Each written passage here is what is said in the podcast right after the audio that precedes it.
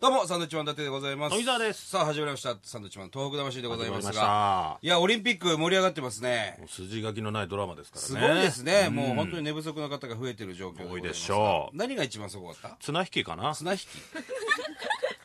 綱引きは多分ない。ないですか ね、違う。なんかテレテレビ東京かなんか見てたんじゃないですか。やっぱりあの僕はあのセリフがすごいセリフ「え。ー船木」っていうやつあったそじれゃはないで長すか野オリンピックじゃないですか原田選手でしたっけそうです ね。船木雪印の当時っねていうのはやっぱ船木残頼っむてるよーってね頼むよーっていうのあれ残ってますよ あれねすごかったけどね。ええその後ねいや、違いますよ。ロンドンオリンピックですよ。ロンドンオリンピック今やってるじゃないあですか。今やってますねすごいですよ。ねもうメダルラッシュ。えねえ何各国の選手がメダルラッシュですよ。あなたは誰がえ誰がよやっぱりあの、なでしこジャパンですよね。あなでしこジャパンええなおでーしこジャパンも頑張ってるじゃないですか。おうええ非常に応援してますからね。ええそうですね。うんもう各国がね、本当に なんで半笑いなんだよ各国が、世界各国がメダルラッシュでね。 そりゃそうでしょうそういう大会ですからねそうですね。ええねまあええ撮ってる時点ではまだなん始まかってね、ない今日、雑音っていうかさ、若い女の子のね、あの、笑い声が。ギャルの声が聞こえますけどねね。えー誰なんですかこれ現役中学生が出た。スタジオ内に何人かいらっしゃる乱入してきてます乱入してますよこれすごいですよ。現役中学生が1、2、3、4、5、6、7人。 7人ですか職業体験研修で、たまたま日本放送に見学に来たですね、7人の侍たち。侍じゃないでしょ今日はこの中学生と一緒にそうですねやってるえーお送りしたいと思います。はいよろしくお願いします、お願い皆しまさすん。今日はですね、あのーえー彼女たちにね、あのーこの東北魂のん番組アンケートをね、えーお願いしました。ほ要するに東日本大震災に関しての、まあ、アンケートが中心なんですけれども、まあ、例えばボランティアをしたことありますか、イエス、ノーとかね。なるほどえーまあ、全員ノーだったんです。うなるほどねはい。まず全員、東日本大震災に関しては、まあ、全員ノー、 ノーえー意見をいただきました。では、ノーと答えた人、まあ、全員なんですけど、うんまあ、やってみたいですかっていう質問の中で、はいはいえー機会があればやってみたいですと。うん機会あったと思うんですけどね。 はいうんまあまあ、み自らね、こう、掴みに行くもんなんですけども、機会っていうのはね、えー機会があればやってみたいという人が、まあ、ほああとんど。多いですねええまあ、そんな中ですね、あの、これまでにボランティアしたことがある、ある人、具体的に書いてくださいと、うんいうことで、はいもえかちゃんがね、書いてくれた。もう献金って書いてあるんですよ。献金多分募金だと思うんですけど、献金であキリスト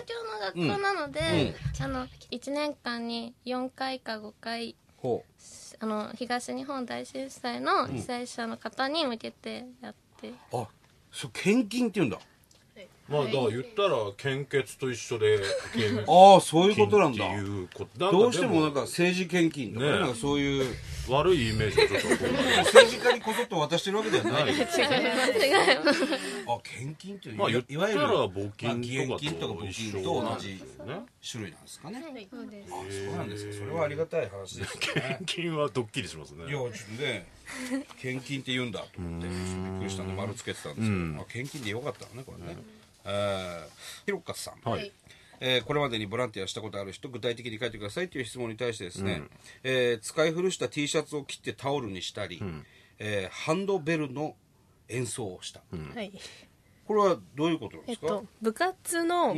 今の中学1年生からん高校2年生まで全員集まって、そのろ病院に行って、その人たちに自分たちがその日までに練習したハンドベルの曲を毎年演奏しています、あそうなんだいろいろそういう老人ホームとかに行くボランティアがあるんだね、はい、へえ使い古した T シャツっていうのはどれぐらい来たやつなんですか いやそれはあの向こうが T シャツを出してくれるんで、私たちはそれをタオルにする作業をするっていうこと、あ結こういうのもあ構いるろいろんだやねってらっしゃるんですねね中学生なのね、えーマリンちゃん、あはいえー老人ホームの窓拭きそしてお話の相手をするということをやってるんだね、どんなお話するんですかこれは、であの普通に話なんかたくさん集あの集まってるところに行って、あの今日はて天気がいいですねとかなるほどね普通の会話普通の日常会話をすると今日は天気がいいですねってこういうそうですかなねんていうの曇ってますけどね向こうはなんていうのお年寄りはそうそうそうそうですねで大体終わっちゃうんですけど、終わるそれをちょたくさん一方的に話して一方的に話すの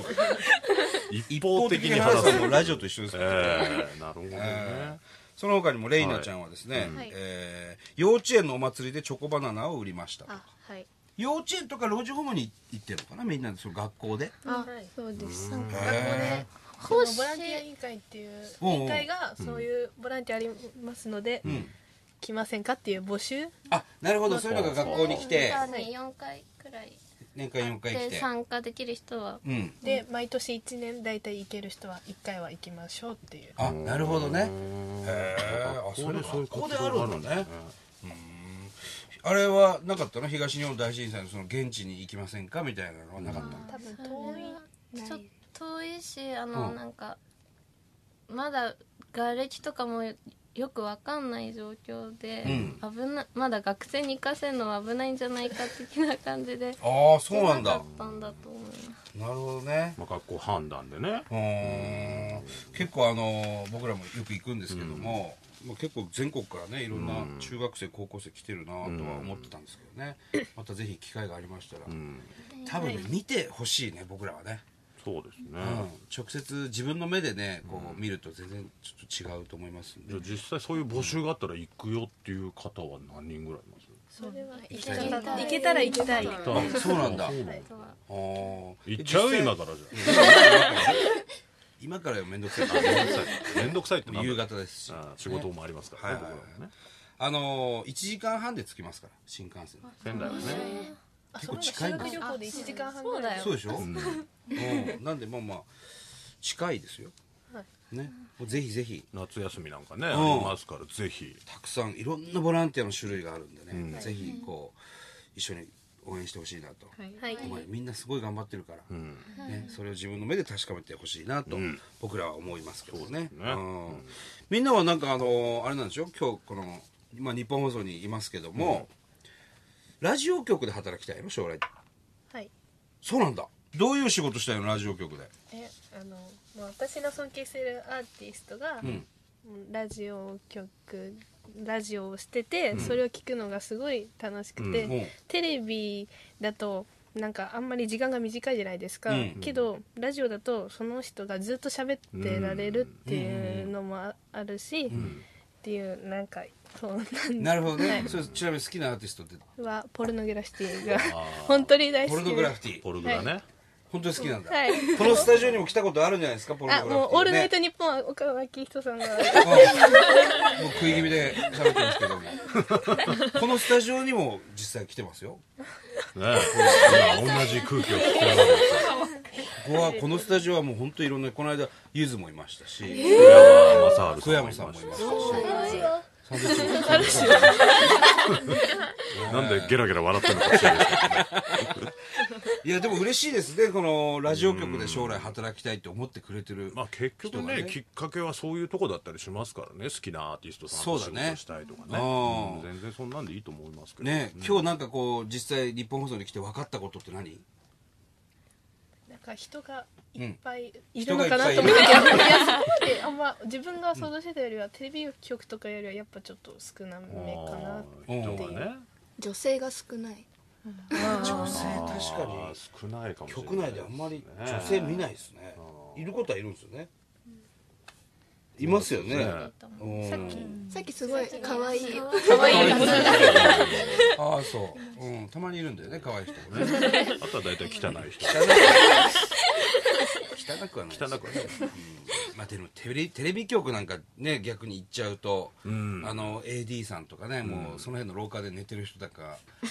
いますから、疲れ切ってうねんそういうところにはなるべく行かないよう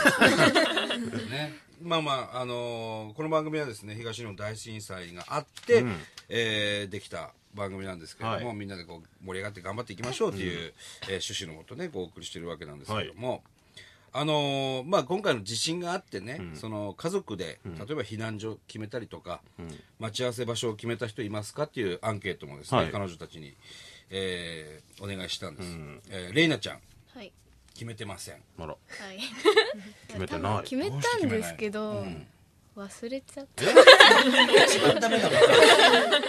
れるの決めたのえあに 決めてさ書いて冷蔵庫に貼っとくわけよ、あねもう常にこう目に入大るとこ事ろよにそういうのね決めてくださいそれはねうんえー、マリコちゃん、うんえー決めた覚えがあるけど忘れて何やってんの何やってんのお 前らマリコちゃん忘れちゃったダメですよ忘れてどうすんの、もう学校にいればいいかな。学校にいればいいからまあまあ学校が比較的ねまあ多いんでしょうけどねあのあの都心だったら安全なのかなっていうことはありますけ家ど族ねに聞いてね思い出してくださいれはそうですねレイちゃん、うんはい。決めてます、うんはい。どこに決めたんですかえっと、家です。うん 自分ち自分ちあの、帰れる範囲、例えば最寄りの駅とかだったら、家に行くっていうので、家に戻ってくるってそうですうん。で、駅の途中とかだったらもう、その駅員さんに全部お任せする。まあ、結局決めてないってことですね帰れれば帰るみたいな、えうん駅員さんにお任せするあマリンちゃんは結構決めてますよこれ、えー学校にいる場合と、えー登下校中などしっかり決めましたマリンちゃんこれどう決めたこれ学校に配られたやつなんですけどちゃんとこれね、まあ、こうなんかカードポイントカードみたいなカード えポイントカード通学路とか、えー通学路近くの緊急避難所とかんが全部こう書いてあるの人によって違うんだね要するにね住んでる家によ偉っていねねうちも捨てちゃったかもしれないダメでしょ捨てたら